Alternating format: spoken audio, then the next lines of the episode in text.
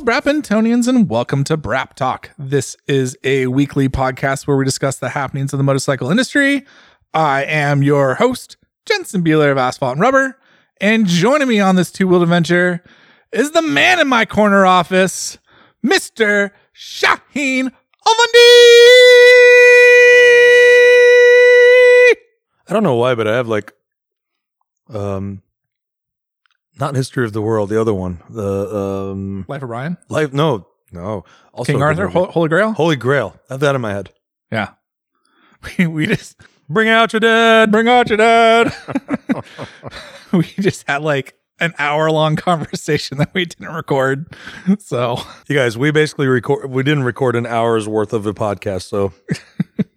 We got to get through this one quick. We fixed the entire motorcycle industry. We did. That's the thing, right? We have the best ideas. It's just we never record them. Just forgot to hit record. And then I forgot to record again. Probably started the show. Probably for the best that we didn't record. It's a tricky recorder. It's tricky. Everybody thinks podcasting is easy. It is. It is pretty easy. Buttons. It is pretty easy, all fairness. You got to press buttons. You got to speak into mics loudly and eloquently. Don't clear your throat so much, Shaheen. You know, I edit out a lot of your throat clearance. And it turns out I have throat problems. Now it makes sense. It all makes sense. Yeah, we should have known this like 2 years ago. Son of a bitch. We thought it was Cody Kitty. It's just your larynx or whatever it is. Yeah, whatever. This fucking my sphincter in my throat. Your COVID throat. My COVID throat. Huh. Nice. We've learned everything today. Today's been a very eye-opening day. Crazy. Man, I got up today. I was going to ride my motorcycle and go have like a day in the twisties, and it was raining like crazy, and I was like, do I want to put on my gear and go ride in the rain? You can still do that. I got the Africa Twin for 3 more days. 3 more days? Yeah. That's, wow. We got to go get it dirty. You got to give it back to them muddy and dirty. Filthy. Not dirty. Filthy. Garbage. I know a place. They've been very nice. I've had that bike for I don't know how long. I think... And the other bike in my garage that I'm not going to name because I am 100% sure that they forgot that I have it. Straight up forgotten about that other bike. Like, no one has contacted me about getting that thing back. That bike doesn't even exist. At this point, they're like, fuck it. It costs less money to let them keep it than to have to go get the damn thing. Probably. I don't want it. I want it to leave. Because then they'd have to take it from you and then go and decommission it and like put it in auction.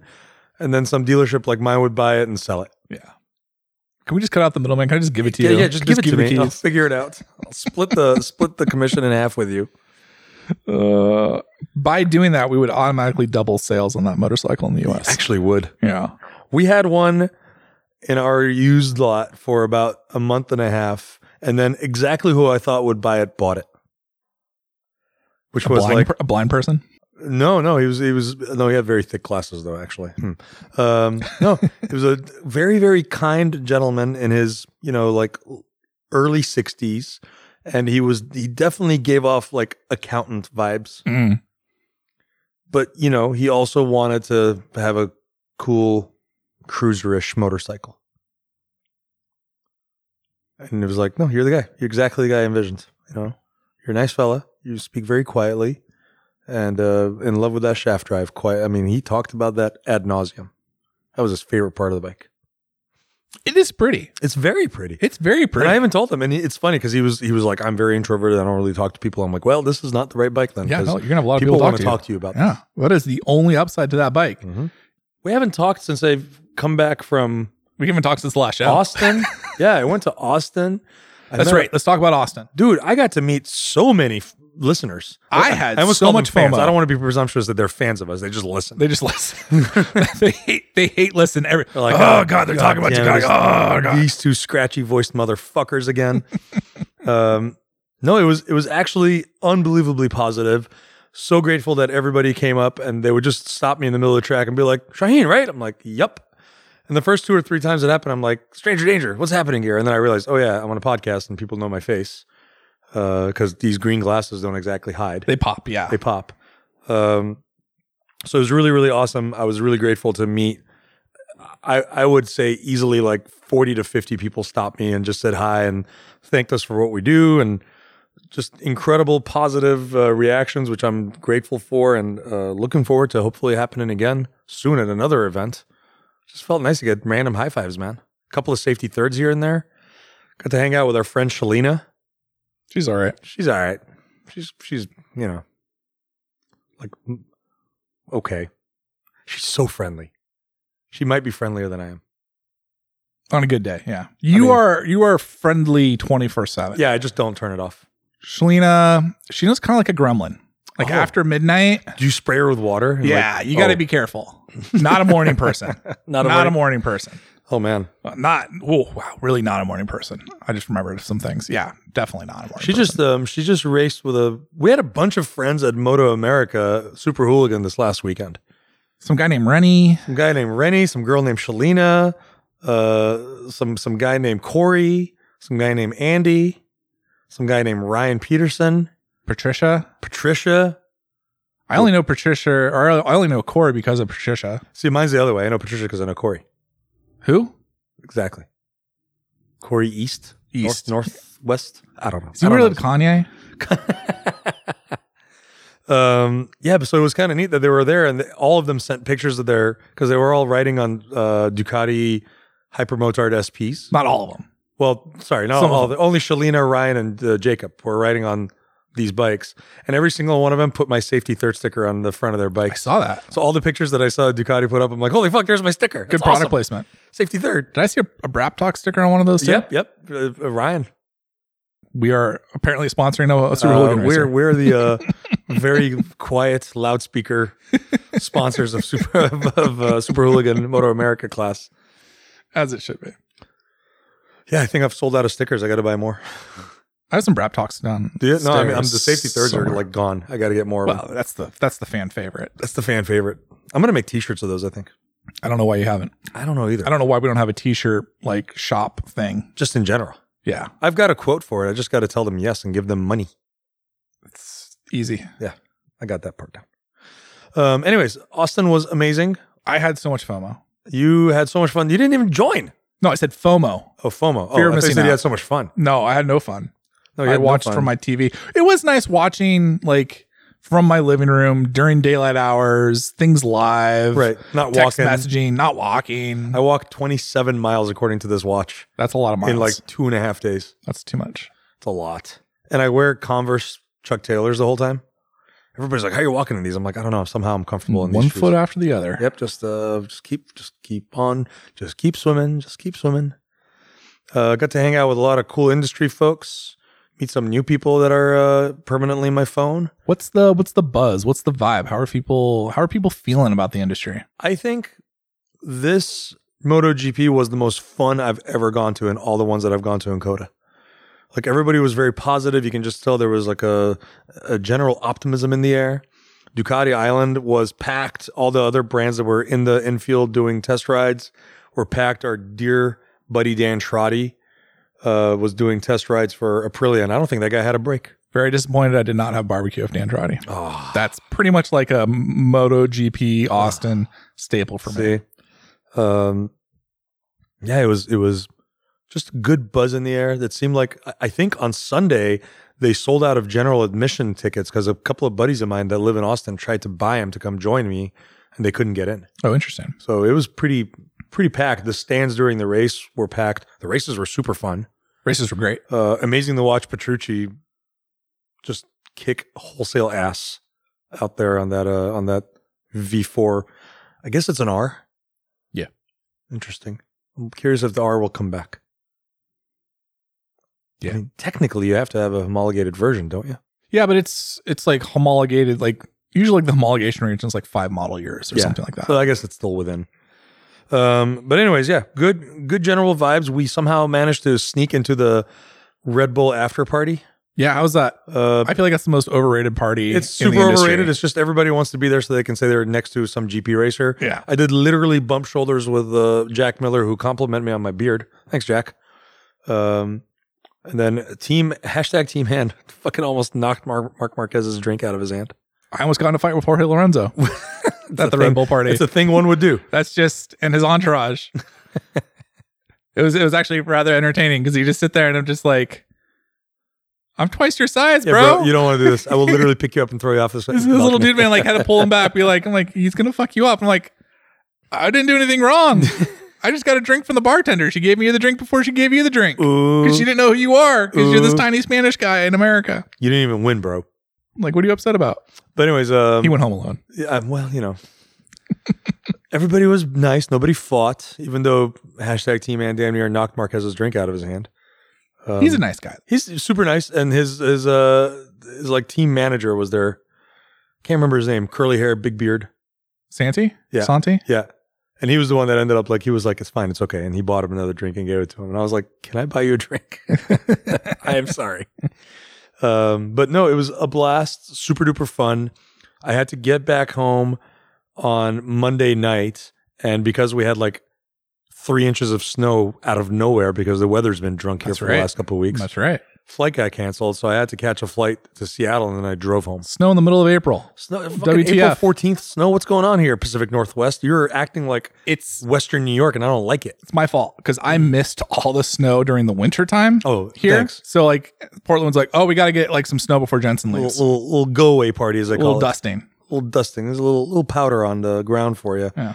Which, for those of you who listen and don't live in Portland, if the snow so much as thinks about sticking on the blacktop here, they shut the city down. It's terrifying.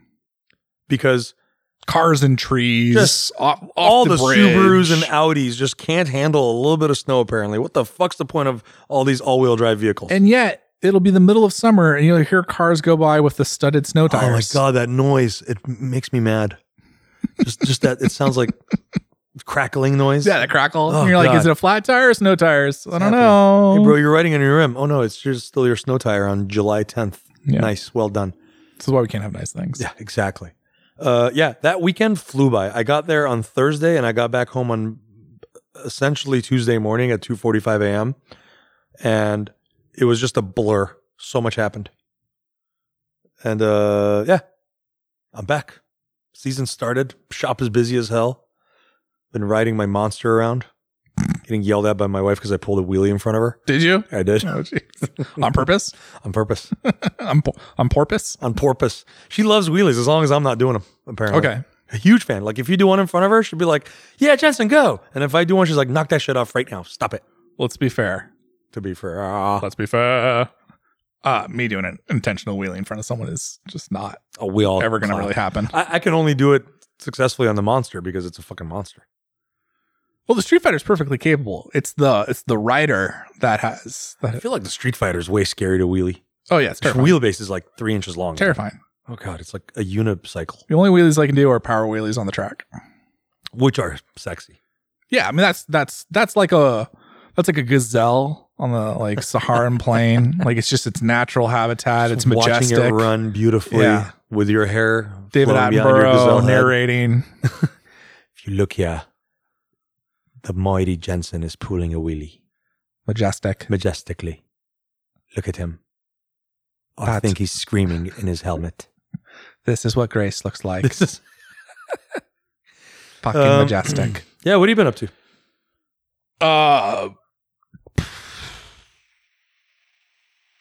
No, honestly, I have I've been in talks to sell Asphalt and Rubber.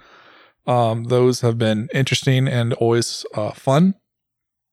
I've been cranking away on podcasts with this and Paddock Pass. I was down in California taking care of some personal stuff, trying to box up all my shit in my house, which you can tell I'm doing a horrible job of. Yeah, I was going to say, you haven't packed shit. Yeah, we got to talk about that after the show. Okay. But yeah, mostly just kind of like taking a break, I guess, You've been working nonstop for 13 years, man. I had to explain that to someone. They were like, "Oh, like, do you know how to like have like a busy work day?"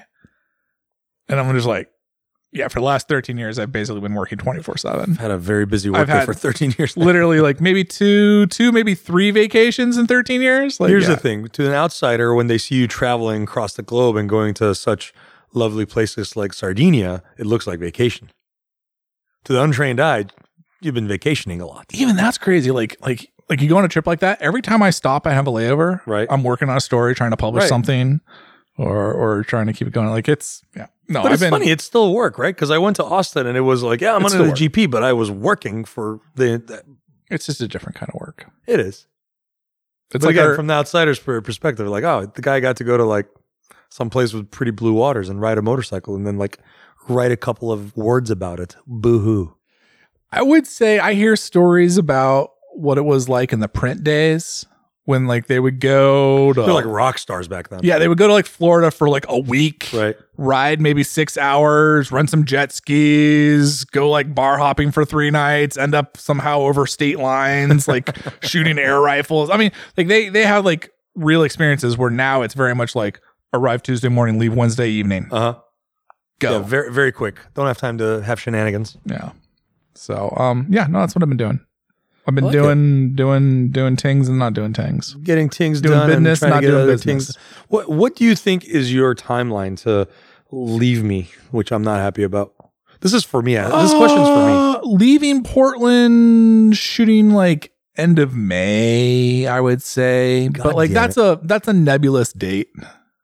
Okay. All right.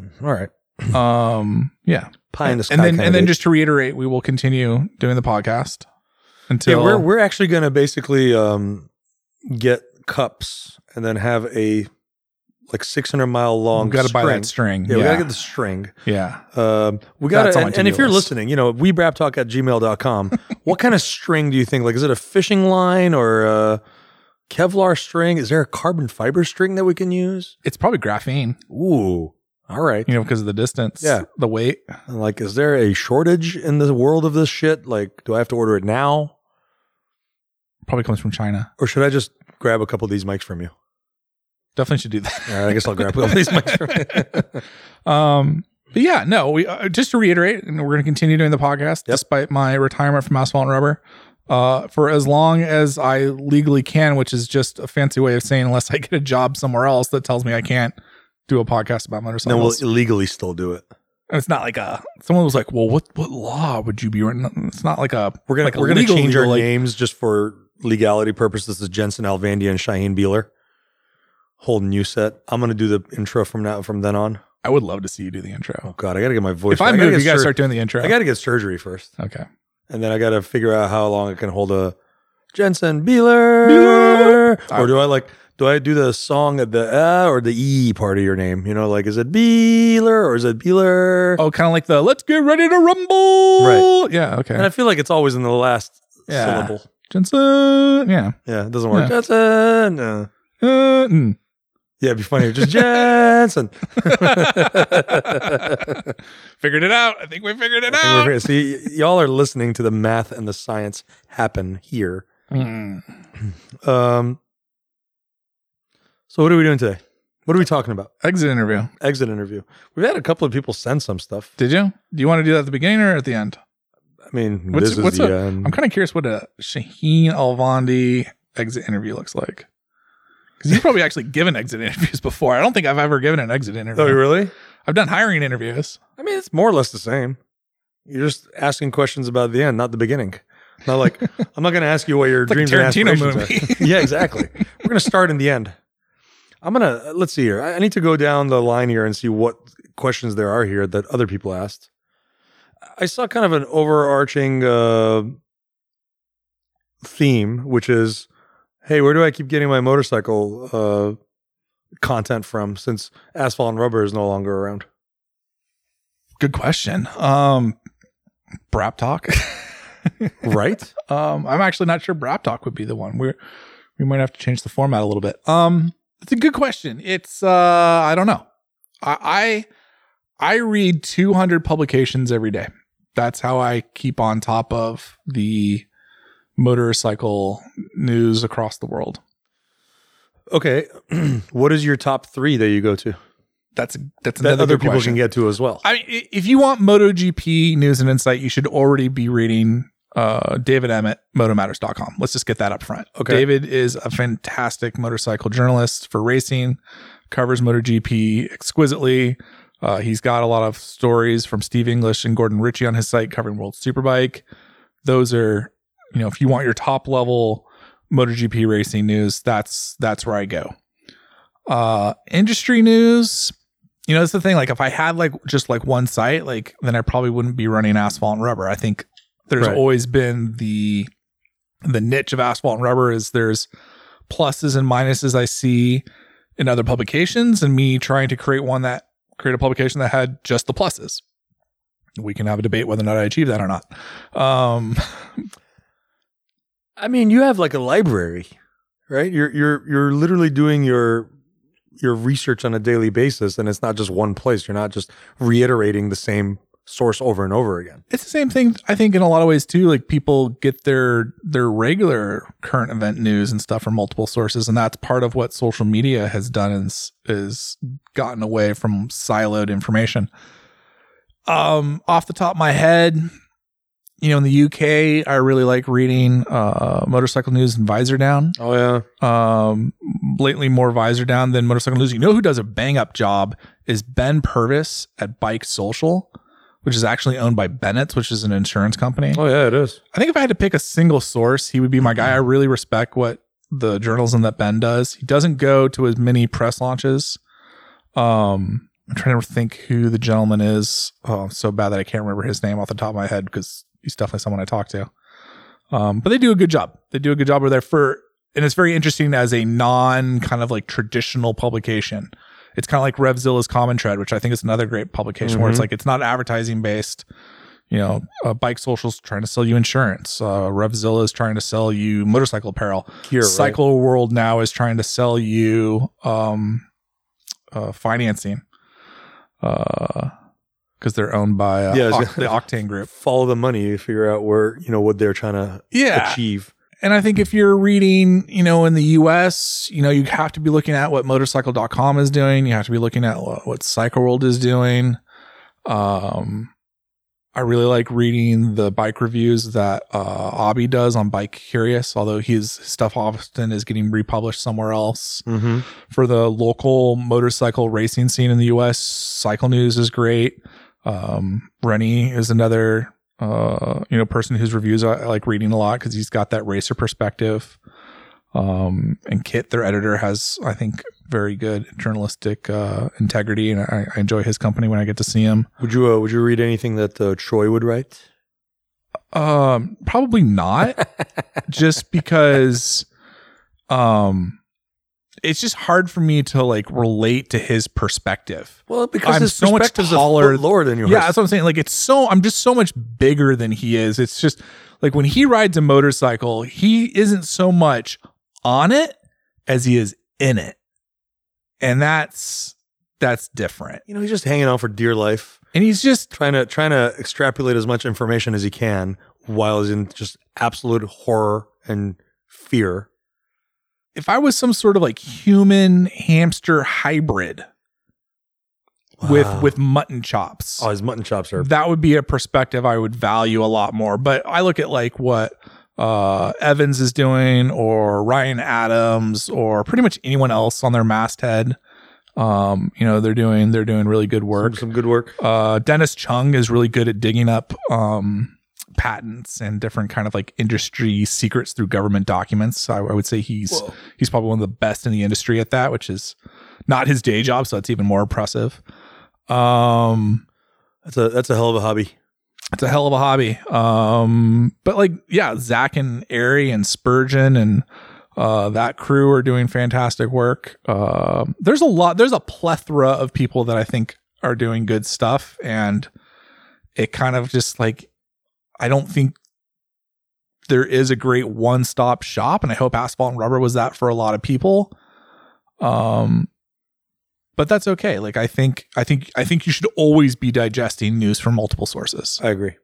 Just as a life thing, to get different and explore perspectives that you don't necessarily agree with. Like, there has been more than a few colleagues where like, we do not see eye to eye on a lot of bikes, but it's great like to have that like that conversation, because I'm not right about everything.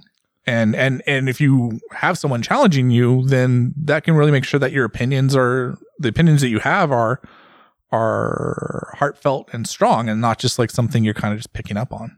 I think one of the hardest parts of being a moto journalist, you know, whether it's automotive or motorcycle, is that you are trying to take this inanimate object and put your opinion out for people to read. And how do you do that without sounding overly subjective about it? and you know, get people to trust your words and your opinion. Trust is the right word. Trust is the right word for a lot of reasons, and I keep looking at this in like a macro level of just media and news in general. Like the idea that we have this term fake news, right, talks to the level of trust that we have in our news sources and in our media sources, whether that is real or just perceived. But like that's, at the end of the day, that's Asphalt and Rubber's currency. That's the currency of any publication, is the trust. Mm-hmm. Because in a lot of cases, we are the firsthand experience and knowledge of an issue. We're the ones on the front line, seeing it, riding the bike, talking to the executives, talking to the engineers, looking at it, touching it, taking pictures of it, finger fidgeting it.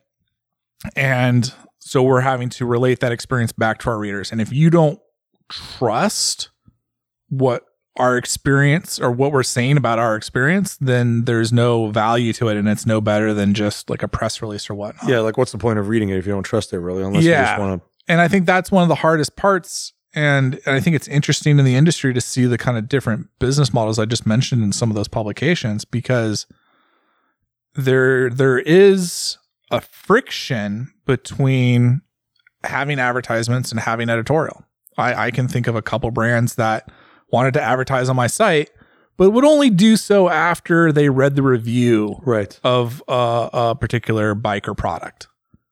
And you're like, huh. It's a little integrity in question there. I have definitely lost more money than I have made, because I wasn't willing to play that game. Yeah.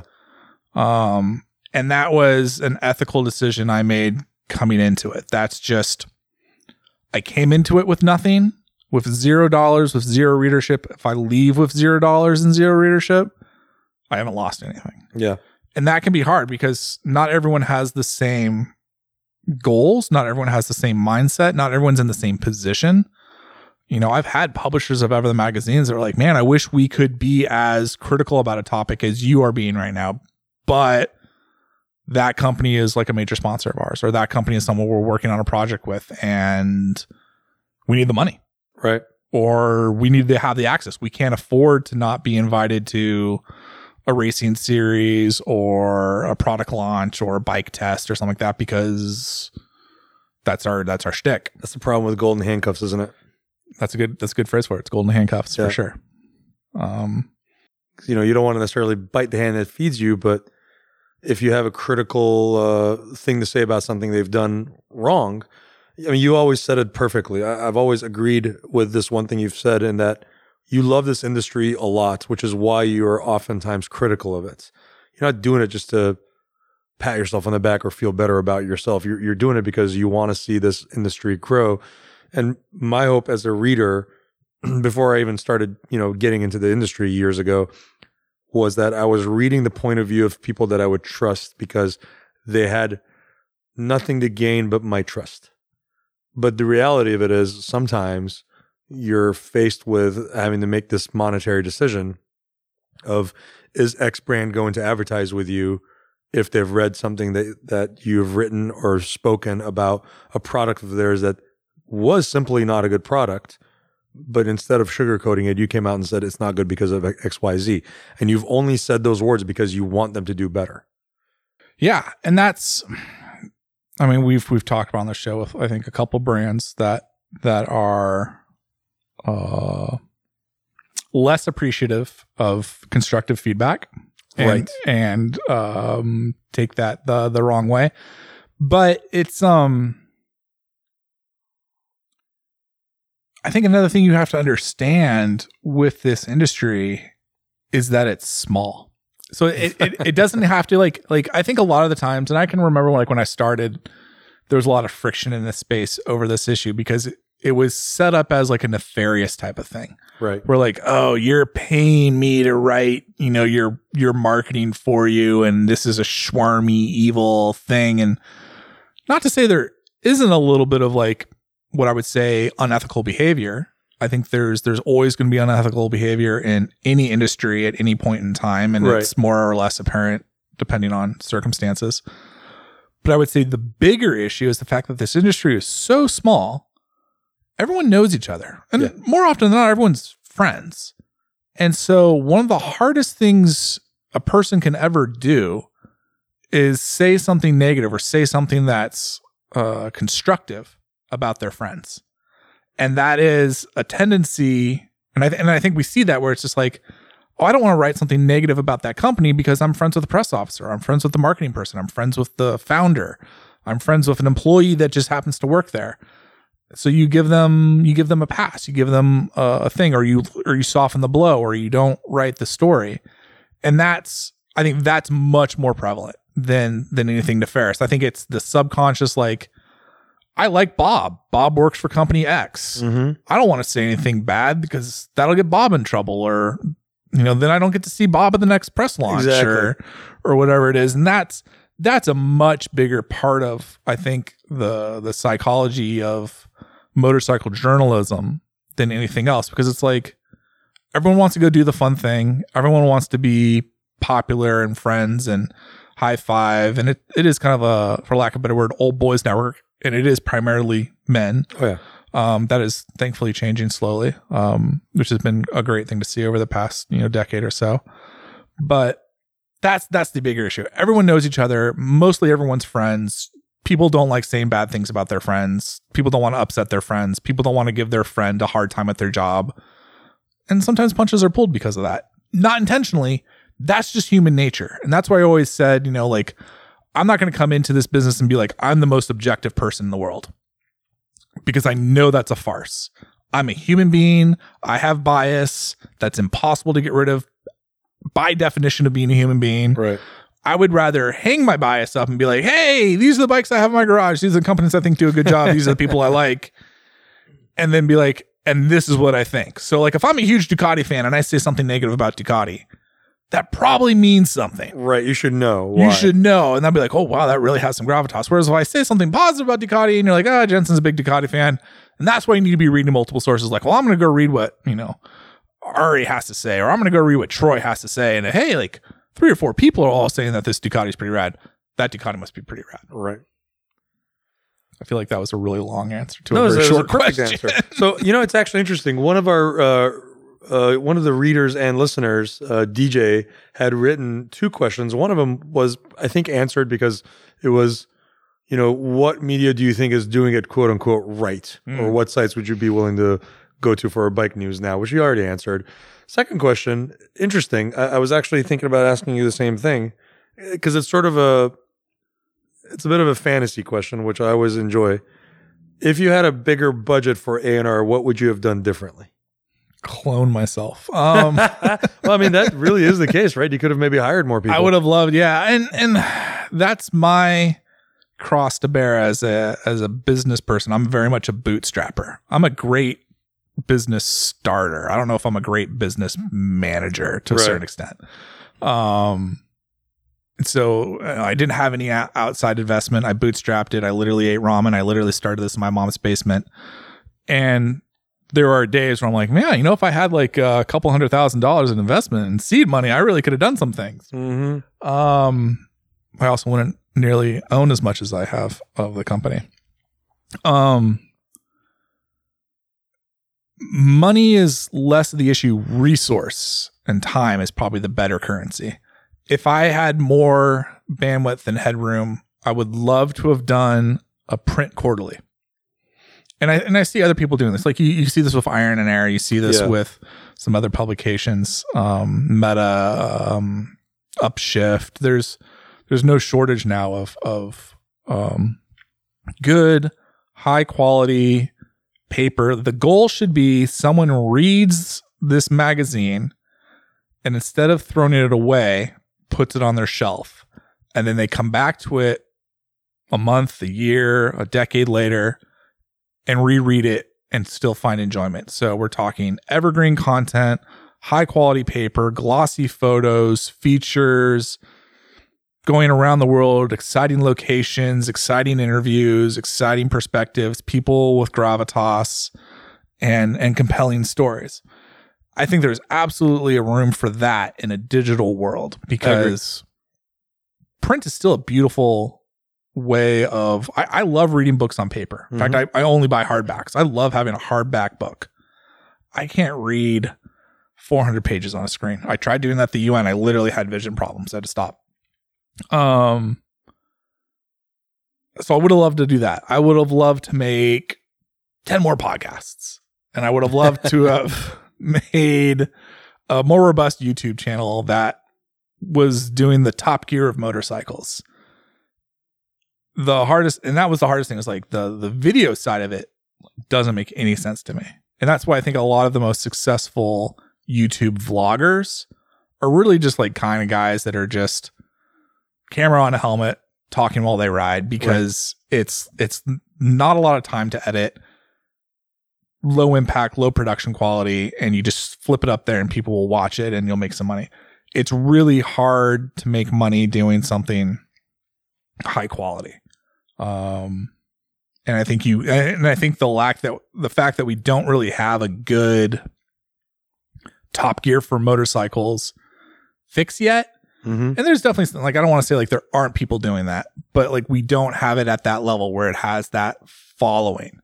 I think what Zach and Ari are doing are probably the closest thing to it, followed by maybe what Jamie Robinson is doing, the 44 Teeth guys. You know, those are big names in our industry, but when you look at their reach and their viewership, it's still incredibly small. It's a fraction of what the automotive side does. Yeah, and you just sit there like, I'm not going to say they're not making money, but man, I bet they're not making as much as people think they are. Just because it's expensive. You look at the credit list, like unless you can do it all yourself, you know, like I remember I saw the budget sheet for Arrival Publications Video Services and was astounded at how much it cost them to do what is essentially a camera on a helmet bike review. It's like a five-figure budget for video. Something that, like, I mean, you're sitting going like, yeah, no, you should be able to just like that should take just one guy. I remember you and I saw that and I was like, there's no way. There's no fucking way. There's no way physically possible for it to be this much money. But when you have 20 and then you break people, it down, you're like, oh yeah, it is. If you have 20 people on your credit list, your roll list. People, unless they're somehow indentured servitude to you. It's tough. So, yeah, I would like to, if I had like, man, just infinite amount of money and resources. Yeah, I'd love to do that. I don't, it's such an easy thing to say and it's such a hard thing to do. Yeah. So, you know, I don't think money is enough of it. Like you said, resources, really the time and resource is such a resource. Like I would love to have hired a staff of 10 people, but you really can't run an online publication with a staff of 10 people. No. So yeah, I mean, it's an interesting thing. Yeah, the print one, the quarterly, that's always one I really wanted to do. I like the idea of essentially like a National Geographic style. Yes. For motorcycle. And not just because motorcycle is not just the item, it's just the start. But the things you get to do and the connections you get to make, which really I remember loving National Geographic magazines for that because it allowed me to connect with the world that I couldn't otherwise connect with. And it's beautiful photography. Oh, absolutely. And it's high quality paper. Yeah. Like people literally put National Geographic on the shelf. You know, print now is kind of has that beautiful feel to it. They're catching on. I think they're probably the closest one in the US for that level of sort of beauty that I look forward to seeing. We get them at the shop every so often. The problem with that is I wouldn't say their content is necessarily evergreen. It's not. I don't think it is. I think they're close. Yeah. They're the closest thing to that. You know who I was always really envious of is Chris Hunter at Bike XF. He figured it out. Yeah. One post a day. One bike a day, and now I think he does like a weekly roundup, and he does some reviews and stuff, but he has the format that makes the most sense. Because like when I go back and look at like what kind of stories get the most traffic, it's often like, well, it's new bikes that come out, but it's also like interesting custom one-off race bikes, like photo galleries. And so like that's like kind of what his sweet spot of content is. It's like, here's a really cool bike that someone really talented built. Yep. And that some really talented photographer took pictures of. And it's more art than it is anything else. And that and it's totally evergreen because you can just go through his pages all day long and find bike after bike after bike that you want to read. Now, his slant was always more, let's call it hipster focus, where you have a lot of custom cruisers, a lot of scramblers, a lot of cafe racers, not as many race bikes. But I would love to have found someone like him that would have found like interesting sport bikes, because my interest was always more on the business side and the industry news right. side. But knowing that those kind of stories were the ones that would really light up my analytics. But you know, if wishes were horses, yeah, well, you know, again, it's the same question over and over again from a lot of our listeners. Derek from Canada. Oh, Canada. Derek does say something interesting. If you want to do a casual podcast about anything, he will totally listen to us. If it ends up being about quilting corners or burger reviews. I mean, we should probably do a burger review anyways. I want a burger right now. I want a burger right now. Thanks a lot. I didn't have a big lunch. I had a little snack plate. Thanks. I haven't had lunch at all. I had breakfast, and I'm just holding off because I'm making a big-ass dinner tonight. What are you making? I'm coming over for dinner. What are you making? Yeah, steak, bro. Steak? Grilling on the green egg. Hell yeah. I'm going to keep it simple. Steak, mashed potatoes, potatoes, Brussels sprouts.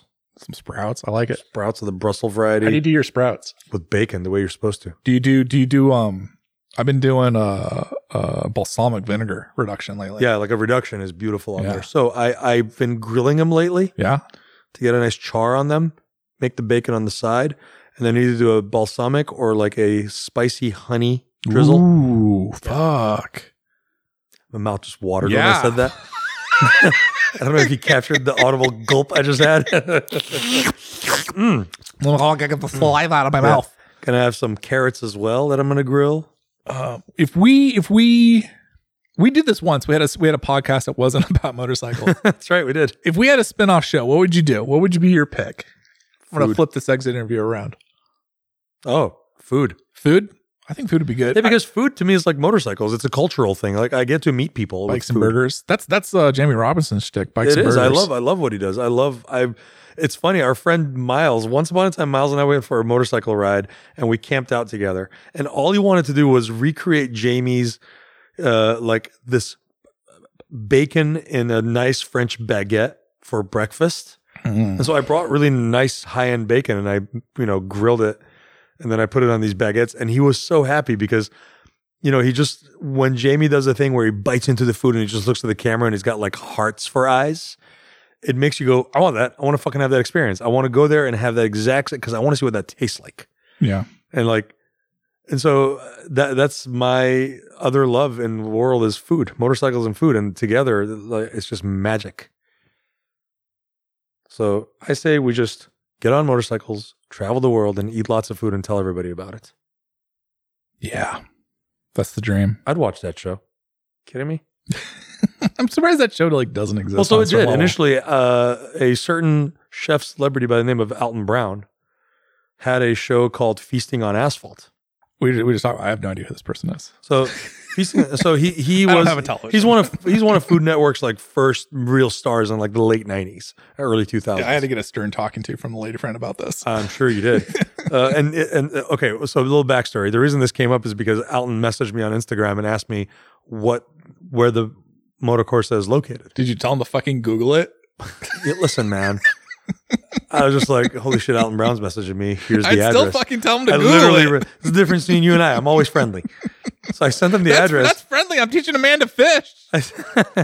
He knows how to cook the fish. That's all he needs. The poisson. So we have a little group text between Jensen and a couple of, dear friends of ours. And I put that in there. And Jensen's like the only person going like, who's that? Who? And everyone else is like, what?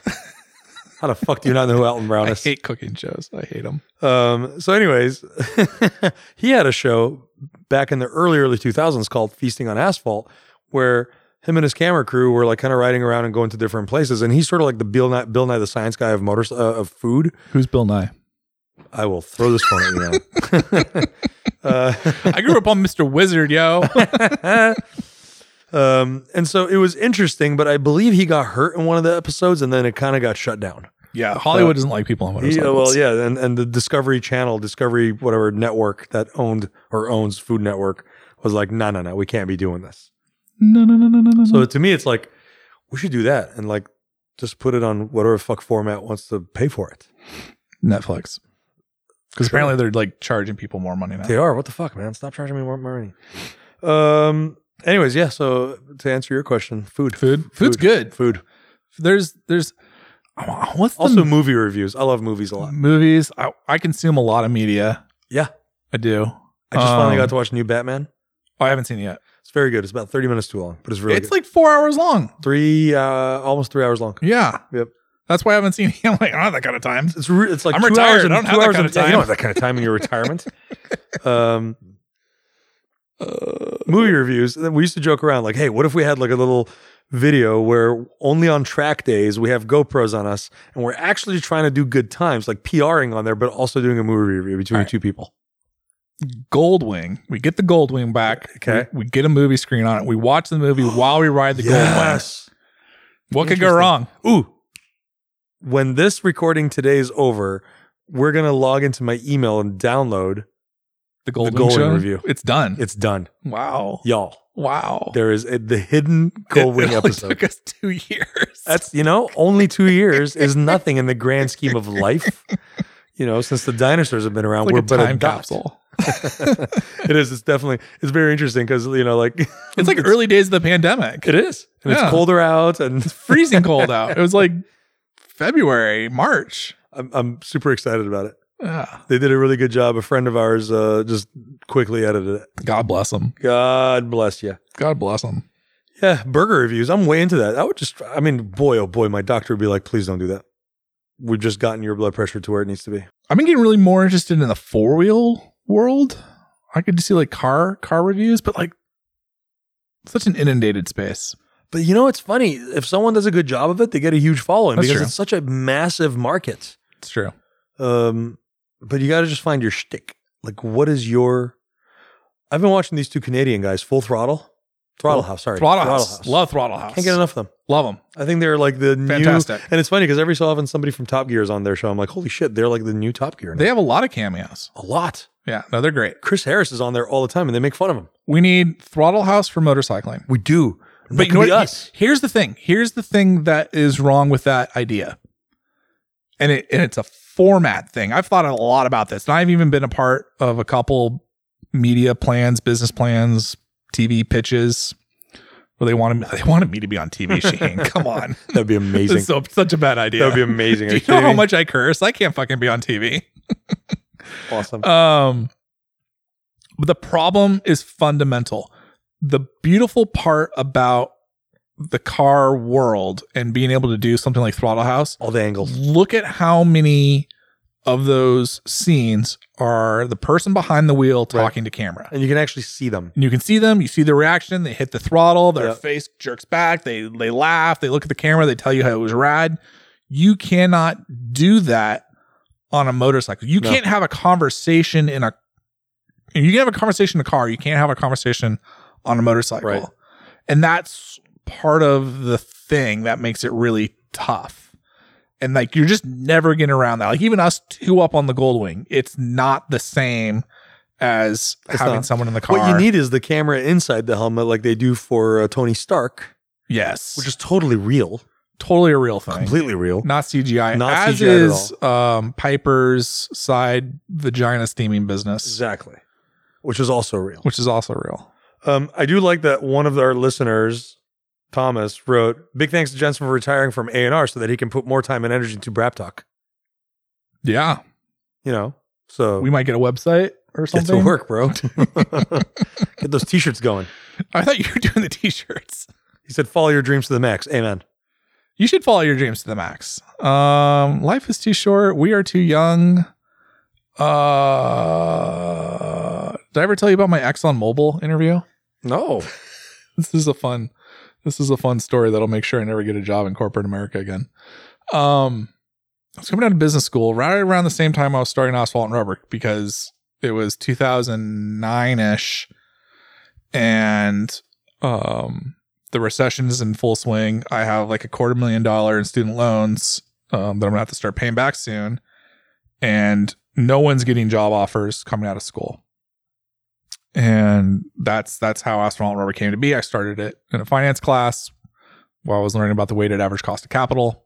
Very simple concept. Super fun. Super fun. Don't know why we needed a whole day to learn this concept. It's very easy. Just averaging numbers and adding them together. Done. But I had this interview with Exxon Mobil for a rotational management leadership position. It's like a fast track management position. And like months and months and months of recruitment and dinners and gift baskets and all these things. And many gift baskets later. Literally, many gift baskets later. And then I walk into the interview and I can't even remember the guy's name. I think his name's Bill. Hey, Bill, how you doing? Jensen, how would you like to be a corporate controller for the rest of your life? Wow, that sounds like a horrible idea, Bill. That sounds boring. Corporate controller is basically an accountant. Yeah. First of all, not good at accounting. Second of all, and I literally say this, I'm like, I just can't imagine doing like just one job for the rest of my life. That sounds, that's like my personal hell for starters. That sounds horrible. Let alone like being like an accountant for the rest of my life. That'd be just horrible. He goes, oh, well, I've been a corporate controller at ExxonMobil for 20 plus years. And I'm like, must be great to have that kind of job security, but that's not what I want to do. And long story short, Well, the next thing out of his mouth is like, there's like this awkward pause and he just goes, so do you have any questions for me? What is it like to be a corporate controller for all your life? Yeah, like how does it feel to have your dreams die when you're in your 30s? Are you okay? Blink if you need help.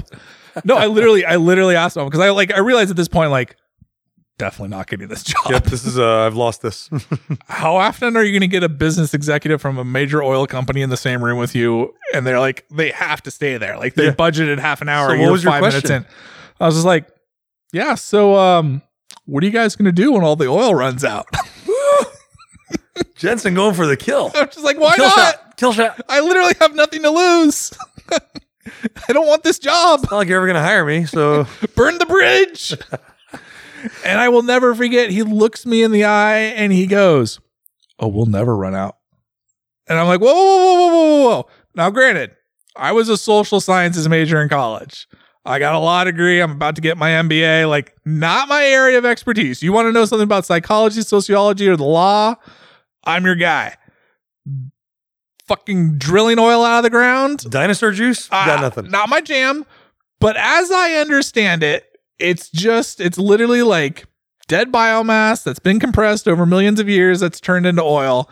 It's a finite resource that we're pumping out at a rate that is quicker than it's getting made. Like, at some point, we're going to run out. And he's like, well, we always find more. And I go, well, you always find more until you don't.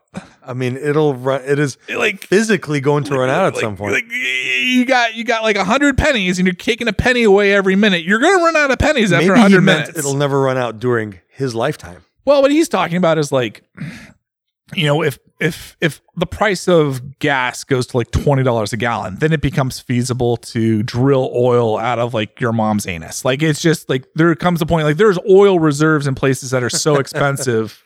That we haven't, you know, tapped into them yet, but if prices get high enough, we would. But it doesn't end the fact that like this is a company that had a 100-year plan. And I literally said, like, how do you guys have a 100-year plan? 100 years ago, we didn't even have computers. Right. We had never left our planet's atmosphere. Like, how are you like, we thought the earth was fucking flat about like 100 years ago. You, like, good sir, the reason we don't have nice things. Yeah. Long story short, didn't get the job. The reason I bring it up is a good friend of mine ended up getting the job. They paid him. He has a ridiculous salary. He got an amazing apartment in Texas. He bought a brand new BMW.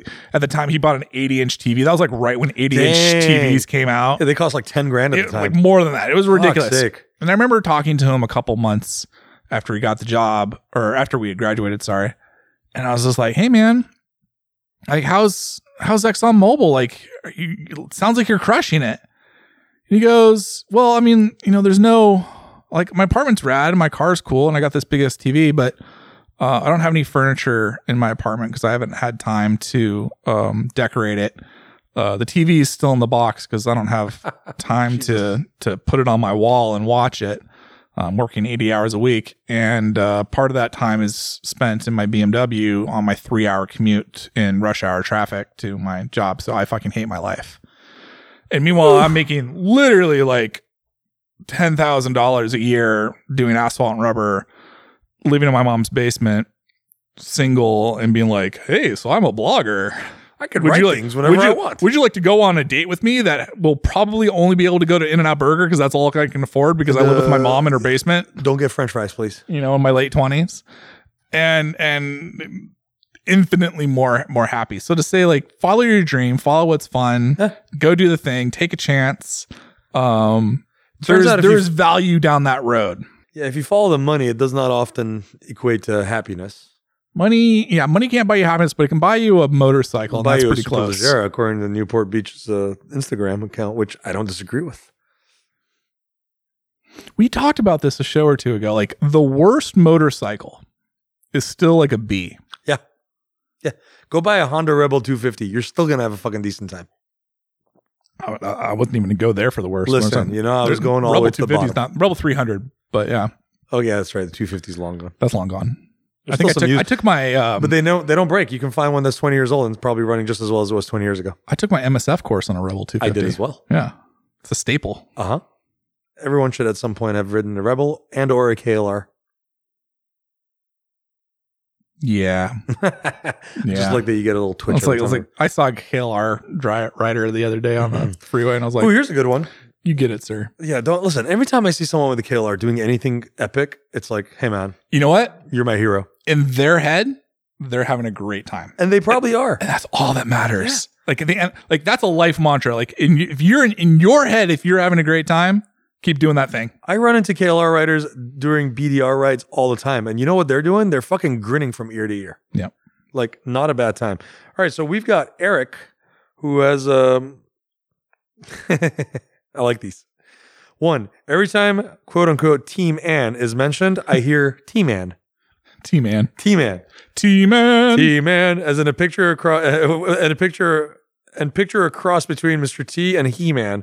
Is that an accurate description of her? You know, yes. Sometimes it is, yes. Sometimes. In the eyebrows. Especially in the eyebrows. That furling eyebrow. Yeah, and the sword she carries on her back. Oh, man, I don't have to see her tonight. I hope she doesn't hear this. Oh, man, she's going to kick you right square in the Mountain Dew. She's such a sweet lady. She has a bottle of Mountain Dew for you. I know she does. No, it doesn't really accurately describe her. Anne is a beautiful Italian girl who has a beautiful butt. Yeah. Yeah, she is the reason I know you're an ass man. Yep, that is a nice butt. And she's going to be so mad at me that she's going to find out how to put this on the air.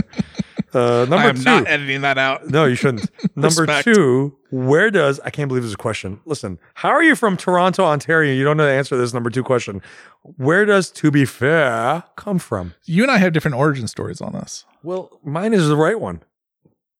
It's from a little Canadian show called Letterkenny. Which is great. And they say it all the time. All the time. Because they love saying the words "to be fair" as Jensen loves saying "to be fair." And then it's always followed up with some kind of a sing-song version of "to be fair." To be fair.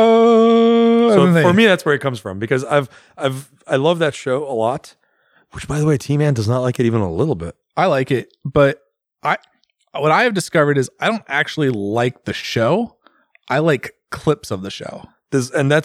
And the whole premise of the show was that. Yeah. You're supposed to just catch like these little clips on YouTube, and then it became a thing. So it's just a sketch comedy. Yeah. Which really, the 20-minute show on TV is like a bunch of little sketch comedies that happen. I think that's my like problem with it, is like I just can't deal with the lack of continuity between the sketches. And like, there's kind of a story, but there isn't. Right. Like, there's always one underlying story that they will follow up with throughout the series. But yeah, there's a bunch of shit that happens, and there's just and it's a show that has a lot of fights that break out in it, but there's also a lot of heart in it. There's always a lesson to be learned. Yeah. So I appreciate that about them. So that's where my "to be fair." And mine, I just fucking say it all the time. You just say it all the time. It's just like, it's one of my little verbal tick things. It is. I like it. Like, ba-ba-da, ba-ba-dee, ba-ba-da, ba-ba-doo, ba-da-ba-dee. Or when you click your tongue. Like I'm riding a horse. Apparently, I started doing it at home, and Anne's like, "Why are you doing that?" I'm like, "Fuck, Jensen." Number three. What is the Jensen / Shaheen origin story? How did you two meet? Well, Craigslist. You said you wouldn't tell. You know, I feel like we should let people know our non-misconnection.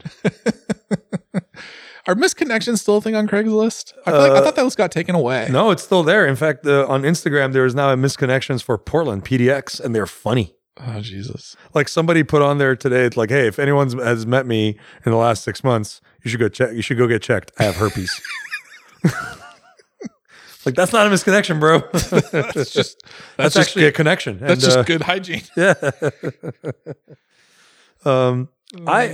I moved to Portland, Oregon in late March, early April of 2015. Which is around the same time.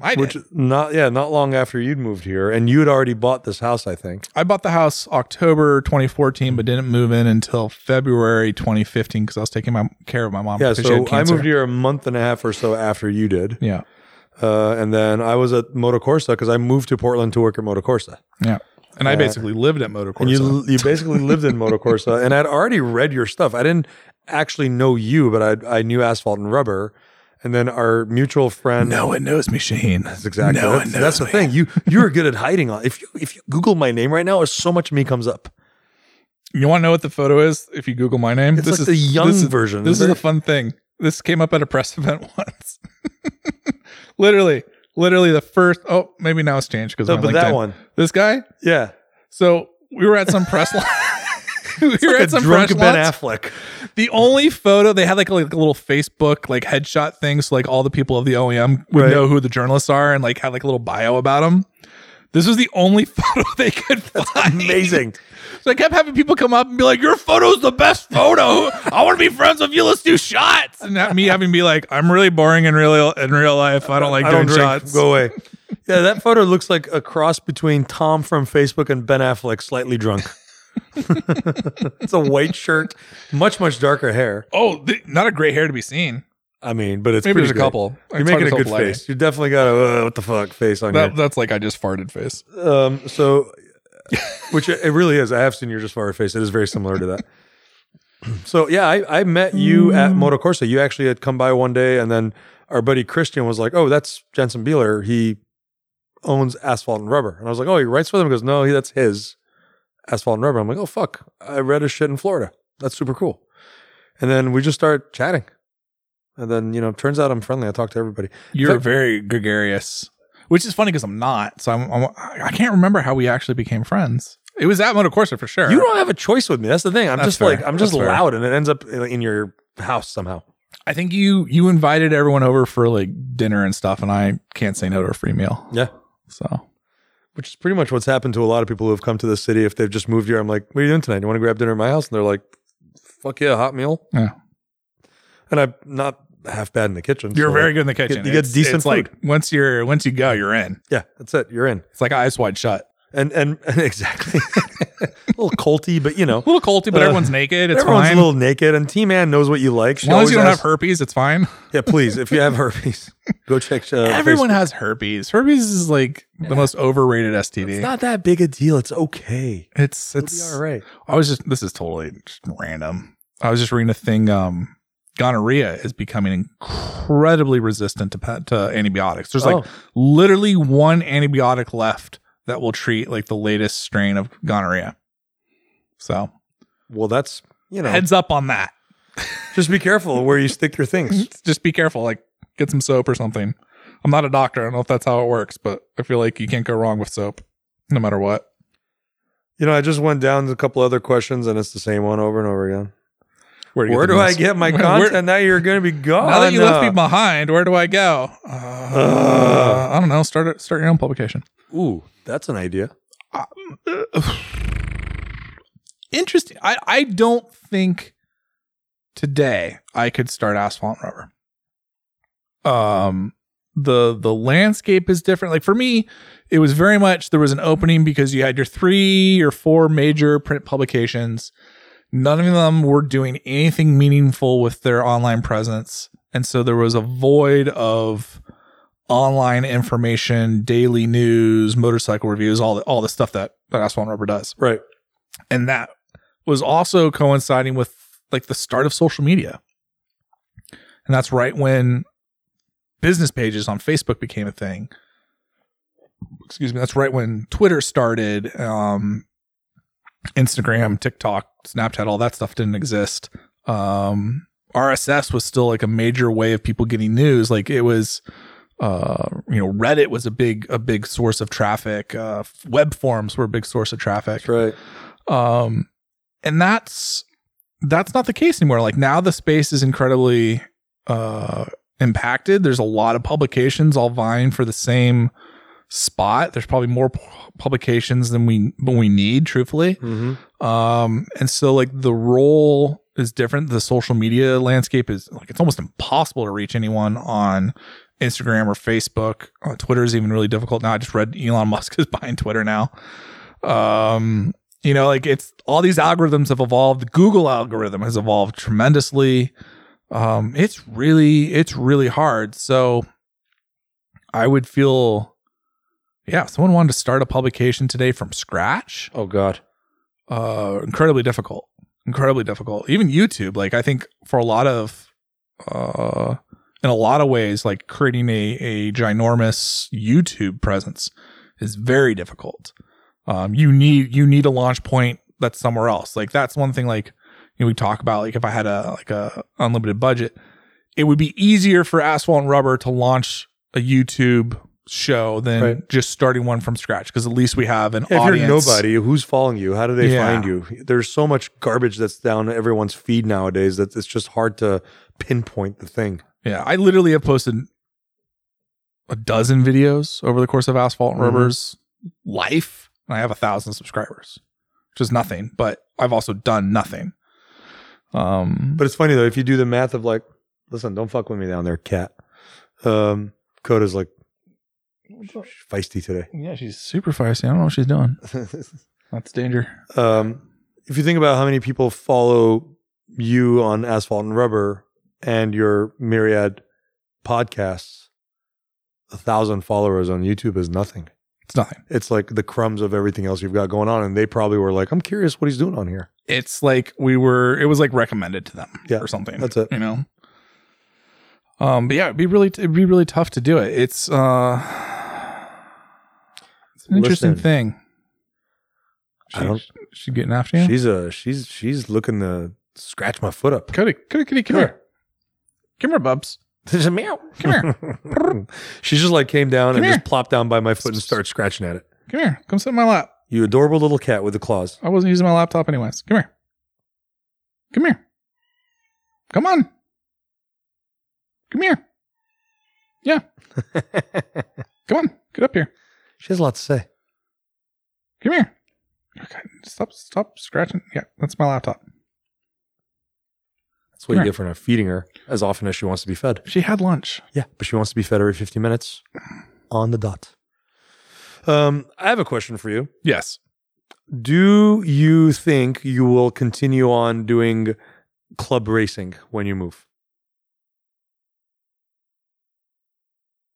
Interesting question, because this last weekend was the opening round for OMRA. Right. And I did not participate. And I had a tremendous amount of FOMO. I hate that phrase, but like, oh man, I am the king of FOMO. I get it. Regret's the wrong word. FOMO feels like something that fits better. And one of the realizations I had was, and this is how I know I'm getting better with my mental health, was the fact that like I wanted to be there. I wanted to race. I wanted to compete. There's a gentleman from Canada who races sometimes in my race class that's very fast, and it would have been great to see how I would have performed against him. Mm-hmm. Our good friend Alex Taylor and Miss Brappy Little Stepsister were out there, and they were doing great lap times and had good results, and a couple of my other friends were doing great lap times as well, and sitting there being like missing the crew, missing the gang, missing the camaraderie, missing that thing. And like 2-3 months ago, when I kind of made the decision that I wasn't going to race this year and maybe not race ever, it was during a time when I just didn't have the mental capacity to do that, to get myself ready to do that stuff. So to see that, like, I have like that twinge of regret and that desire is like a good benchmark of that I must be getting better. And that, doing the work is working. That being said, like the reason I didn't race up until, when did I start? 2019? Mm-hmm. The reason I didn't race until then is I'm kind of an all or nothing person, in the sense that, like, it's very hard for me to just go do a race on a weekend, or even just like, and I thought about this weekend, like, you know, it's like Friday, we're like, man, the weather's going to be really good. Maybe I'll just show up on Sunday. Maybe I'll just race Sunday. Mm-hmm. I have a very hard time just doing that. If I go and do it, I want to do it all the way. So for the weekend, like, I want to do the Friday track day. I want to do Saturday's racing. I want to do Sunday's racing. In fact, I don't want to just do Friday's track day. I want to do the track day a week or two before that to do a shakedown and make sure my stuff is ready and Because at the end of the day, I don't want to just win a race. I want to win a championship. I want to either win a club championship or a class championship. And so it's very much an all or nothing thing for me. And that's what kept me out from the beginning. Like, unless I make a commitment that I'm going to do every single round and every single race, and every race I'm going to give my 100%, don't really want to do it. And I look at where I am going forward in my life and moving to California and what that landscape looks like. The logistics of racing in the Pacific Northwest while living in California is substantial. Just from logistics of traveling, the time, resources, all those things. And that was originally kind of my plan. I was like, oh, I'll still do this year's races and I'll fly up and I'll leave my bike here and And I was like, think about that in reality. You're going to leave work Thursday, come back to work Tuesday, and you're going to do that 1 week for every month for the next 6 months at a job you just started, hypothetically. Yeah, good luck. What's the club scene look like in California? I mean, AFM is probably the gold standard club in America. Some of the fastest racers come out of AFM. A lot of the Moto America guys come out of AFM. AFM is a fantastic organization.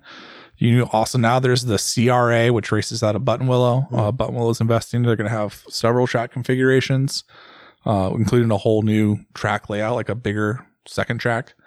You have Chuckwalla, which is like the go-to winter series that keeps everyone on their toes and fresh. So there's a fantastic racing series there. I just don't see myself. It's that same thing. Like, I don't really want to race at Buttonwillow. I've been there. I've stayed in, what's the city called? Bakersfield. I don't ever want to do that again.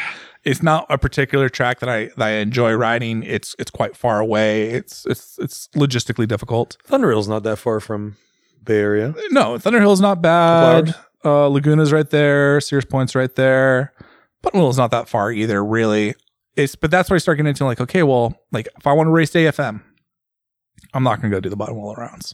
I don't want to. Right. So right there, I'm not doing the championship because it's like half the races.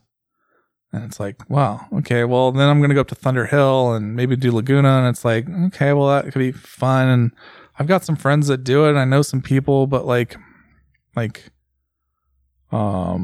you know, like, personal stuff, like, I'm kind of like shoehorning into a family. I'm starting a new career. Like, my time and my resources have changed considerably. And so, like, my commitments are different and my mindset is different. So, you know, that's a really long way of saying, like, I don't think so, Shaheen. I don't know. Like, there's definitely a part of me that absolutely loves competing and loves racing and loves the friendships and the paddock atmosphere and just pushing 100% and enjoys that. There is a practical side of me that's just like, what time are you going to be doing that with? Mm-hmm. And because it was a lot easier when you own your own business and you live 20 minutes away from the track that you do 2/3 of the races at, and you can write it all off as a business expense. Exactly. And write stories about it and hone your skills and develop a bike with Kramer and all these things. It's very different when you're like a civilian who has a 9-to-5 job. And I should say, like, I was single and my life was very much my own. I just had my cat that I had to come home to. And now I'm like responsible for people that are too young to vote and have a partner and all those things. And it's like, it's a different math. It's a different equation. And I think that's why we see a lot of people leave the motorcycle industry. There, it's funny when you look at the demographics of motorcycle ownership in the US, there's this like, it's like a camelback. There's two humps, right? And the trough of those two humps is right around where you and I are. It's like that late 20s is when it starts going down, and it really drops around 30, 35, and then it sort of starts coming up, and it doesn't really hit its next peak until like you're in your 50s. And it's because like that age group, that's when you're getting married, having your first kids, buying your first house. You're in a point in your career where you're probably transitioning from like an employee to like lower management or whatever it is. Like you're moving up. You're not just an entry level person. Now you're a person with work experience. You right. have more responsibilities in your job. You're maybe more focused on your career, whatever it is you're doing. You know, whether you're swinging a hammer or a fax machine, like you're moving up, and that's where your life is focused on because you have things and priorities that cost money and take precedence. Children being the biggest one. And then you start getting to that, like, oh, now I'm settled in. My kids maybe have left the house or they're in high school. They take care of themselves. They drive themselves. I'm stable in my job. I've been doing this thing. I've been a corporate controller for 20 years. Oh, gosh. And like you have time for other hobbies and money to do them. And then you see people re-enter and the motorcycle industry and buy two wheels again. I feel like I'm in the bottom of that trough in my life cycle. I'm a little bit of a late bloomer, but yeah, it's interesting. So, well, I think the word here that I'm going to use for your change is priorities, right? Yes. I feel like that's the overlaying theme, because that's all going to change. So, based on the change of priorities, where do you see yourself on two wheels? It's a good question. I don't know. One of the things I've discovered about myself, one of my mental care things, and this is interesting. So, you know, we've talked about this a little bit on the show. Like I have this social worker that I talk to every other week because I guess I'm less of a nutcase now. But she calls me and like, I honestly don't know what her job is. Not to say like that, like in a negative way, but like, I'm just kind of like ambiguous about the role that she plays in me getting better. And so I just say things. I just say shit. And she's just like the sweetest, probably 20, 30 something year old on the other side of the phone, just listening to me. I'm just probably just blindsiding her with just like Jensen Beeler bluntness. But it was really interesting because she was like, oh, let me show you some breathing techniques and stuff. And I'm like, literally, I will take whatever advice, any help I can get. Like I just, Whatever outside perspective I can get is great. Right. So I'm like, yeah, sure. Tell me breathing exercises. And I was talking to my lady friend about it. And she was like, well, what do you think about it? And I was like, well, it works and it doesn't work. It works and it's like breathing's just breathing. But it's not about the breathing. It's about you thinking about the breathing. The counting, because it was called square breathing or square breathing. You inhale through your nose for 3 seconds. You hold it for 3 seconds. You exhale out your mouth for 3 seconds. You hold that for 3 seconds, and then you breathe in again. Start that process over.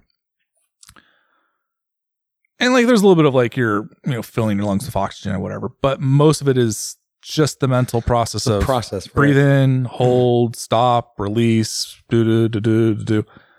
And it forces you to be in the moment. Because it's a exercise for anxiety. And I was like, breathing. I was like, that for me, that exercise is what motorcycles are. Yeah. The beautiful thing about riding a motorcycle is, and I would imagine this is the same with like surfing or rock climbing or any sport really. I'm sure people get this level out of it if they're doing it at like a high enough level or enough intensity. But for me, riding a motorcycle is very much about living in the moment. The landscape, the road, the turns, the process of riding a motorcycle is so engaging. I have to have my left hand, my right hand, my left foot, my right foot. I'm constantly scanning the road with my eyes. My body is being pushed against with the wind. I'm experiencing the smells of the terrain around me. I can feel the temperature changing as I go through the shade and the sun. And then you have to, you know, you know, deal with like the traffic and you're processing the scenery the entire time. It's a very engrossing activity. And I think any motorcyclist that they just, you know, listening to this podcast, just heard that, can relate to, like, you cannot ride a motorcycle, especially at speed, and think about something else. Now, granted, like if you're just pounding pavement on the highway, like, yeah, my mind wanders too. But when I'm out for a spirited ride, when I go into the hills outside of Portland, when I'm riding for recreation and fun, mm-hmm. I don't have the ability to think about anything else except what's happening right in front of me. Right. You can't afford to do that. No, you can't. That's it forces you.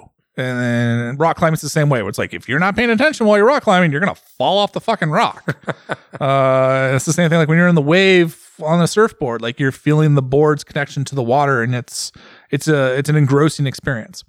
So that is something I'm realizing, like, is really important to have in my life. And I think there was a point in time where I wasn't riding for pleasure enough. And that's something I've really tried to get back to. That's my version of that breathing exercise. Yeah. And I think about like that's what I did in college. That's what I did in like I literally got into riding on the racetrack and doing track days so I could have a break from my law school classmates. That was my, like, I can't sit and think about the paper I have due or the thing of that, you know, whatever that happened in class, the next case or whatever. Like, I'm on a racetrack. I'm going 10/10. I'm clearing my mind. Like, this is my break from this like 12-hour daily thing that I do. That's all encompassing in a different way. And so, yeah, my relationship with motorcycles going forward, I think for my own sanity, has to be continue on a recreational level. Yeah. And moving to California, there's a transportational element to it as well, but a big part of what I'm hoping to achieve through the, you know, my quote unquote retirement is finding motorcycles to be fun again. And that was always the thing that I said, like, the day it stops being fun is the day I have to stop doing Asphalt and Rubber. And that's not to say that like motorcycles stopped being fun for me, but it was very much work. Yeah. It's a business process every day. And that was the same thing, like getting involved enough in motorcycle racing that the racing stopped being fun. Right. And being like, okay, I need to take a step back from that involvement. I need to take a step back from my involvement in the motorcycle industry as a journalist, as a publisher, as an editor, to have fun in it again. You know, and I'm hoping I can find a role in the industry that is different enough that like it's still fun. Like, there's a new challenge for me in this industry somewhere. And, you know, talking to people about what that challenge could be has been really exciting. Like you asked me, I think at the beginning of the show, what I've been up to. What I've been up to is thinking a lot about other people's problems and being excited about it. Like, oh man, how could I add value to what this company is doing, or what this person is doing, or what this organization is doing, and the things that they're facing, and being like, wow, like I am actually engaged and excited and hoping that I can be a part of that, because that's interesting to me again. You have a very interesting perspective for the industry, because for the last 13 years, you've had to have your finger on the pulse of the entire thing. And that's not necessarily an easy thing to do, but to be able to do it and be present on a daily basis for it, I think is giving you, like I said, this interesting perspective that I hope will get used continuously for the betterment of the industry. I was talking to a fellow friend of ours who is a industry professional, and he actually said it really well, I think, about you. And this is how I would summarize, you know, my perspective of the Jensen Beeler's relationship with the motorcycle industry, and that you've never held back, and you've always given your most raw opinion and been critical to the industry for the last 13 years. And even though that sometimes rubs those people the wrong way, someone like him would still look at me and say, I'm going to miss him on that platform, because we don't have a whole lot of, I sound like such a boomer when I say this, but I feel like the industry, the journalism side of the industry is starting to sort of be filled in with this, influencer type panel, that is more excited just to be there and doesn't really have much of a technical, you know, understanding of the entire industry. Maybe they're sport bike riders, maybe they're dirt bike riders, maybe they're cruiser riders, but they're sort of single dimensional. They don't have this dynamic view of the whole thing. And so to have someone that has that sort of a dynamic hold on it and to be still able to have integrity and allowing themselves to be critical and losing relationships because of that, you know, not understand, you know, some people don't see that side of it, right? They don't see the, the shit you've had to put up with to be who you are. It was really neat and a little bit bittersweet to hear someone like this person who I know has probably been critical of your criticism say, no, I'm going to miss that. You know, it's going to kind of suck to not have that there anymore. Mm. So I feel like you should hold on to that in your head, and that you have affected a lot of people in a very, very good way. And I hope that that continues on being. I do hope that motorcycling continues to be a source of joy, because that really is for us, right? You said it perfectly. We made fun a couple of episodes ago about the saying of you never see a motorcycle in front of a shrink's office, but that's not a healthy thing to say. But I think the thing that most of us can definitely relate to is that when you're on that motorcycle, whatever kind it is, whatever activity it is you're doing on it, whether it's cruising down the street on your cruiser, or track day on your sport bike, or canyon carving on it, or BDR, or motocross in your favorite track, you have to be present. There's so much going on. It's such a physically and mentally dynamic process that you have to be present. You have to be here now. And it takes away the rest of the shit that's going on in your life, even for 15 to 20 minutes. And so it is our little breathing exercise, and I really am looking forward to it being a fun, joyous activity for you, where you don't have to worry about advertisers, you don't have to worry about, deadlines, and hate mail and threats. And the hate mail that's an interesting one. I'm surprised we haven't talked about that. Well, because most people, including myself, want to hope that the hate mail is such a small and insignificant part of it. And we know it's not. We're human beings, as you said earlier. And emotionally, we're tied to the thing that we love the most. Like, I am super proud of what I do every day. Yeah. Right?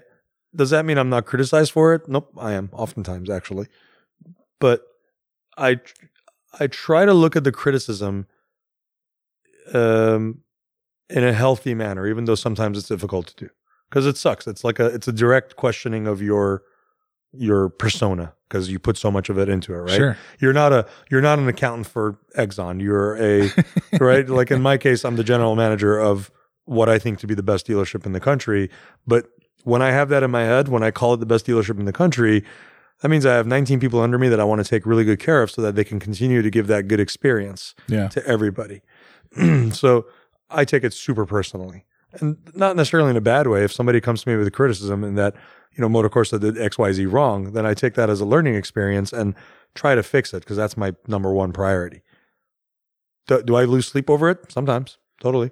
That's what I wanted to ask you about, because you're in a position, or one of the few positions, that could probably relate to the idea of hate mail, because your job is a job that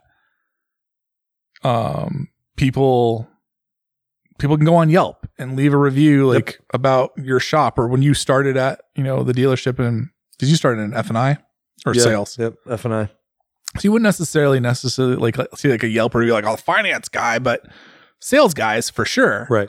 So it's a very strange concept that a anonymous stranger can leave a public review about your job performance, which will affect a lot of things. Totally. And that's a really weird, like, exactly. No one's leaving a Yelp review for the accountant at Exxon Mobil. No. Your boss might give you a bad, promotion, whatever, pay raise at the end of the year, right. Performance review, whatever. There's no like personal attack or attachment or anything to it. Yeah, but they're not going to put that on the internet and be like, everyone look at this. Bob did a really bad job cooking the books this year. Fucking Bob. 0 stars, would not recommend. I remember the very, very, very first negative comment on Asphalt and Rubber that someone was like, Jensen Beeler, you're an idiot. I don't know why you wrote this. You fucking moron, you industry hack, blah, blah, blah, blah, blah. I forget what it said, to be honest. Because it was something, paraphrasing. It was basically like, your shit. Right. You suck. Don't do this. And I remember losing sleep for like 2-3 days. Yeah. Like, it affected me. And now every day someone says something bad about me, and I'm just like, yeah, it's just like your opinion. I'm not gonna make all of you happy. Yeah, I'm like, sorry. You know, it's funny on my side of it. You know, as a retail operator, we know we're not going to make everyone happy. That's just a thing that you have to know in order to be able to, you know, maintain some modicum of sanity, because otherwise you're going to drive yourself absolutely bonkers. I have fired a half dozen customers in the last 2 years. Because some people have the entitlement, right? There's an entitlement that, like, you know, I am a A&R Pro subscriber, so I can say whatever the fuck I want to you, right? Or I'm a customer of yours who's bought something between a $5,000 to $30,000 motorcycle from you, and so I have the entitlement to say whatever the fuck I want because I'm the customer and I can do and say what I want. And you, as a retail operator or purveyor of news, just have to bend over and take it. Yeah, you got to bend over and take it, and that's just not the case. Yeah, I will never ever, and I feel sorry if anyone has a boss that allows this to happen, but I will never, ever, ever allow anyone, I don't care who you are, to mistreat my employees. They mean an awful lot to me. Now, if they're right, then I'm going to fix it. But it still does not need to be in an abusive way. But the only times I've had quote unquote bad reviews is when someone comes in with just like unbelievable expectations, which is typically an entitlement that is mistaken for expectation, and they're corrected. And we still fix it because we are still a retail place. We want to make sure you have good experience.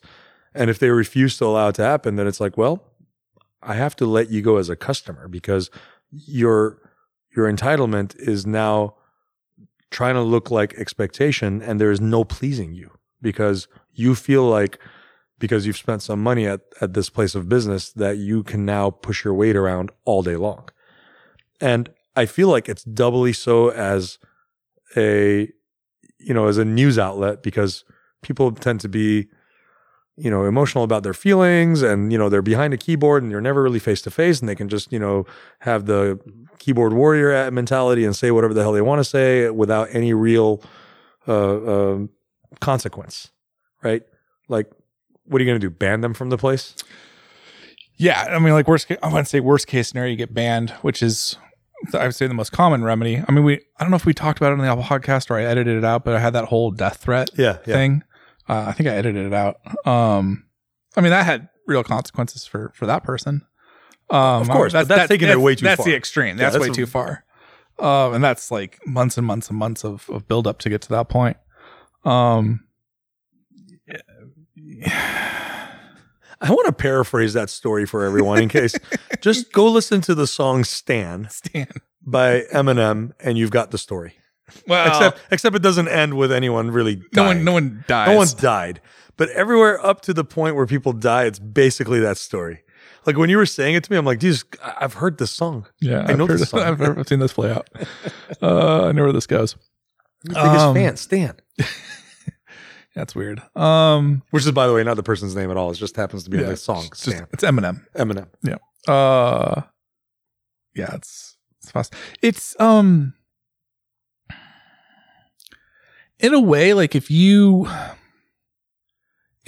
can reach someone and affect someone to the level of, like, they have to get on the internet, like they feel compelled to get on the internet and tell you why you're wrong or bad at your job or didn't do something right or didn't know something.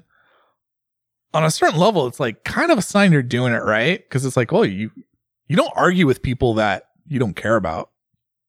At least you shouldn't. So, like, that just shows like the influence. Like, you're wrong and I need to prove you why you're wrong, because if it was just so obvious that you were not good at your job, no one would care. So there's like a weird, like, inverse relationship there that is mind-boggling.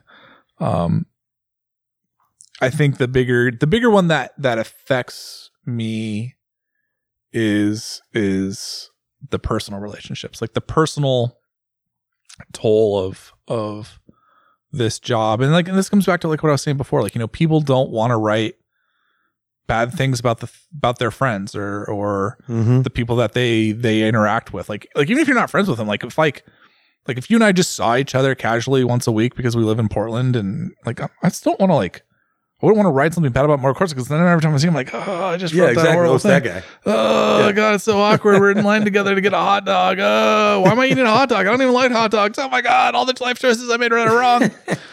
But, that's the harder part because, I think I've said before, this job has burned through several good relationships that could have developed into, lifelong partners for myself. And, there's people that get offended by the things you write. There's companies that get offended by the things you write.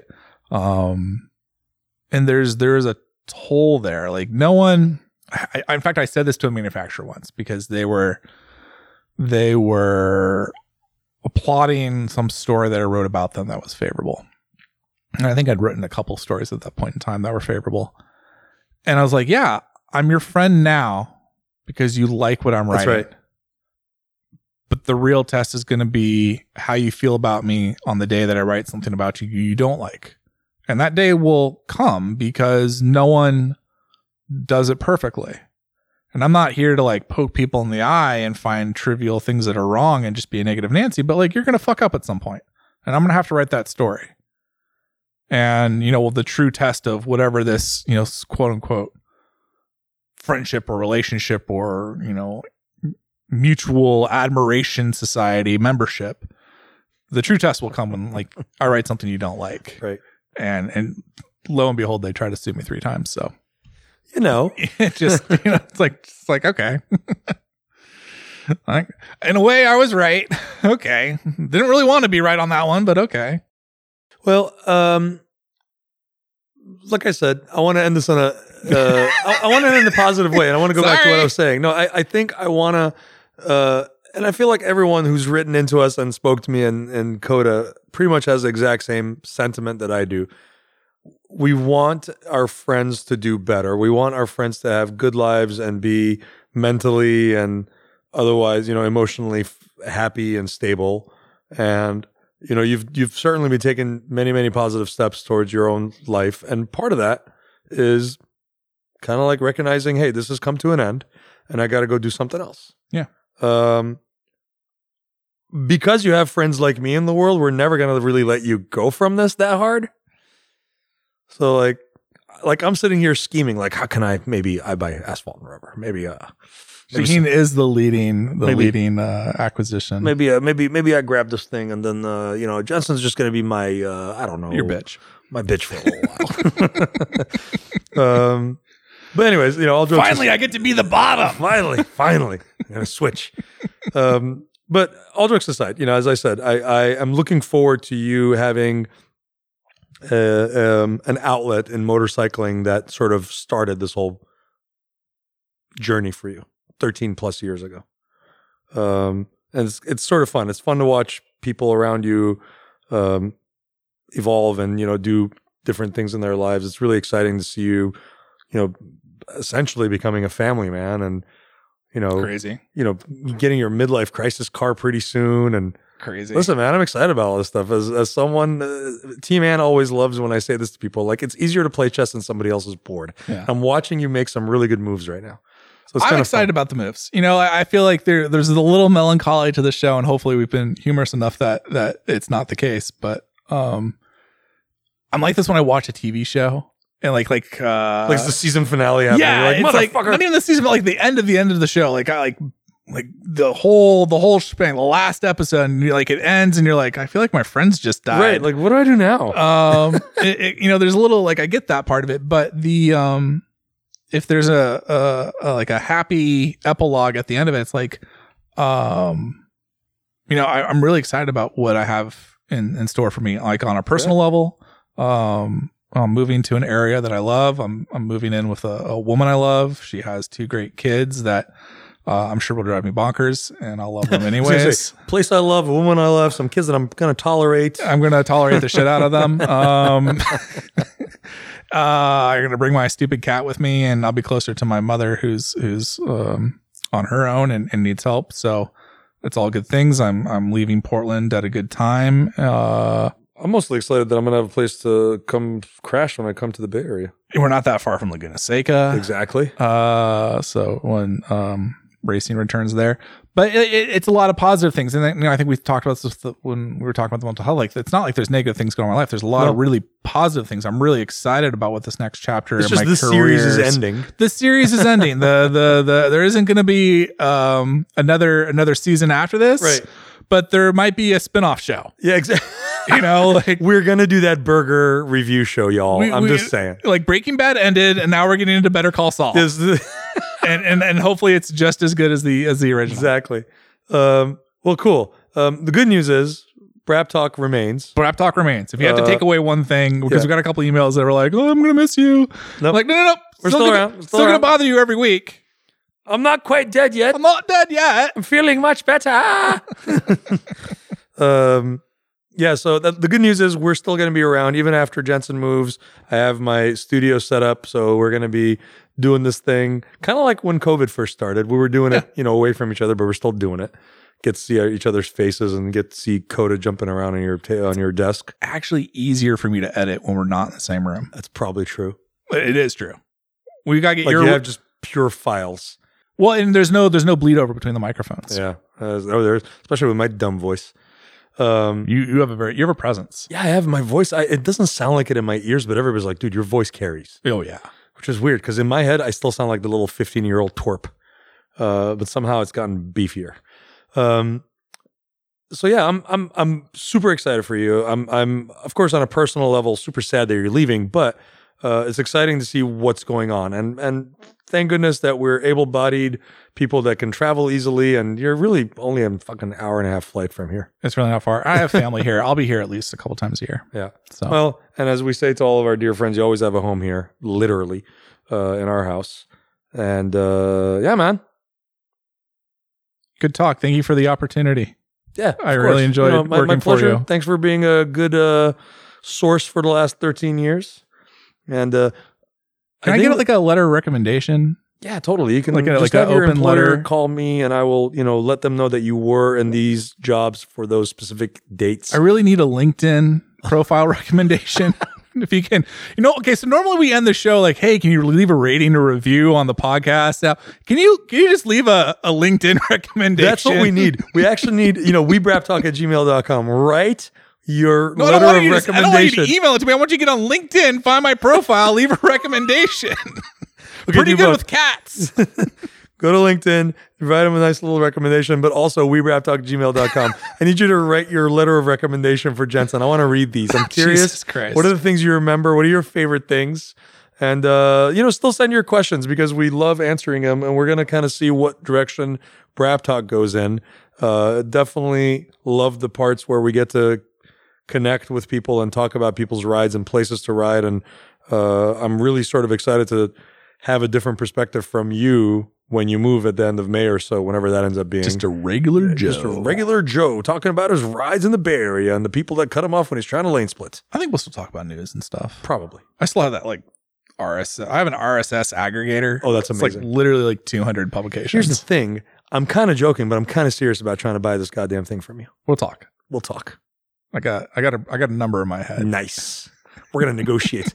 An Iranian and a Beeler are gonna negotiate. A Dane and an Iranian walk into a bar. What could possibly go wrong? Two mice fall into a vat of milk. All right. On that happy note, Coda Kitty has finally found her loaf. She's full loaf. She's loafed out over there on the end of the couch, not chewing on my socks anymore. Thank you, Coda. I'm amazed the recorder made it to the end of the show. I'm proud of that. It is out of batteries. Oh, dang. All right. Well, on that note, follow us on Instagram at Brap Talk, Twitter at WeBrapTalk, Facebook, Brap Talk Motorcycle Podcast. Send us emails. WeBrapTalk@gmail.com. I got a lot of good dad jokes, and you're lucky I didn't answer any of them. I saw a ton. I wanted to read all of them out to you, but yeah, I'm gonna do that in the next show. And listen, now that the Goldwing episode is basically done, I'm gonna give it to you, and then maybe that's like episode number 90.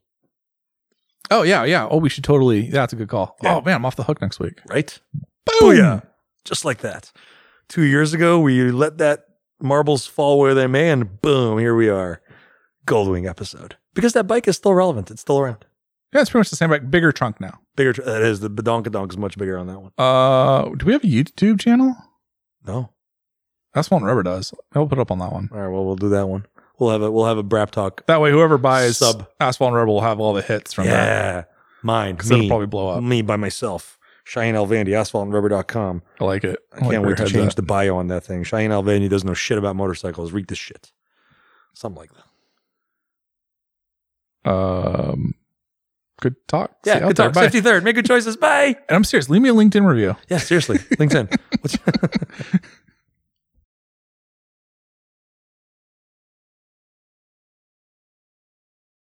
Oh shit! I thought I recorded that and I didn't. Damn it! Curse you! Double record button. Butts. The damn thing's been waiting so long for me to hit record that it's already lost a battery bar.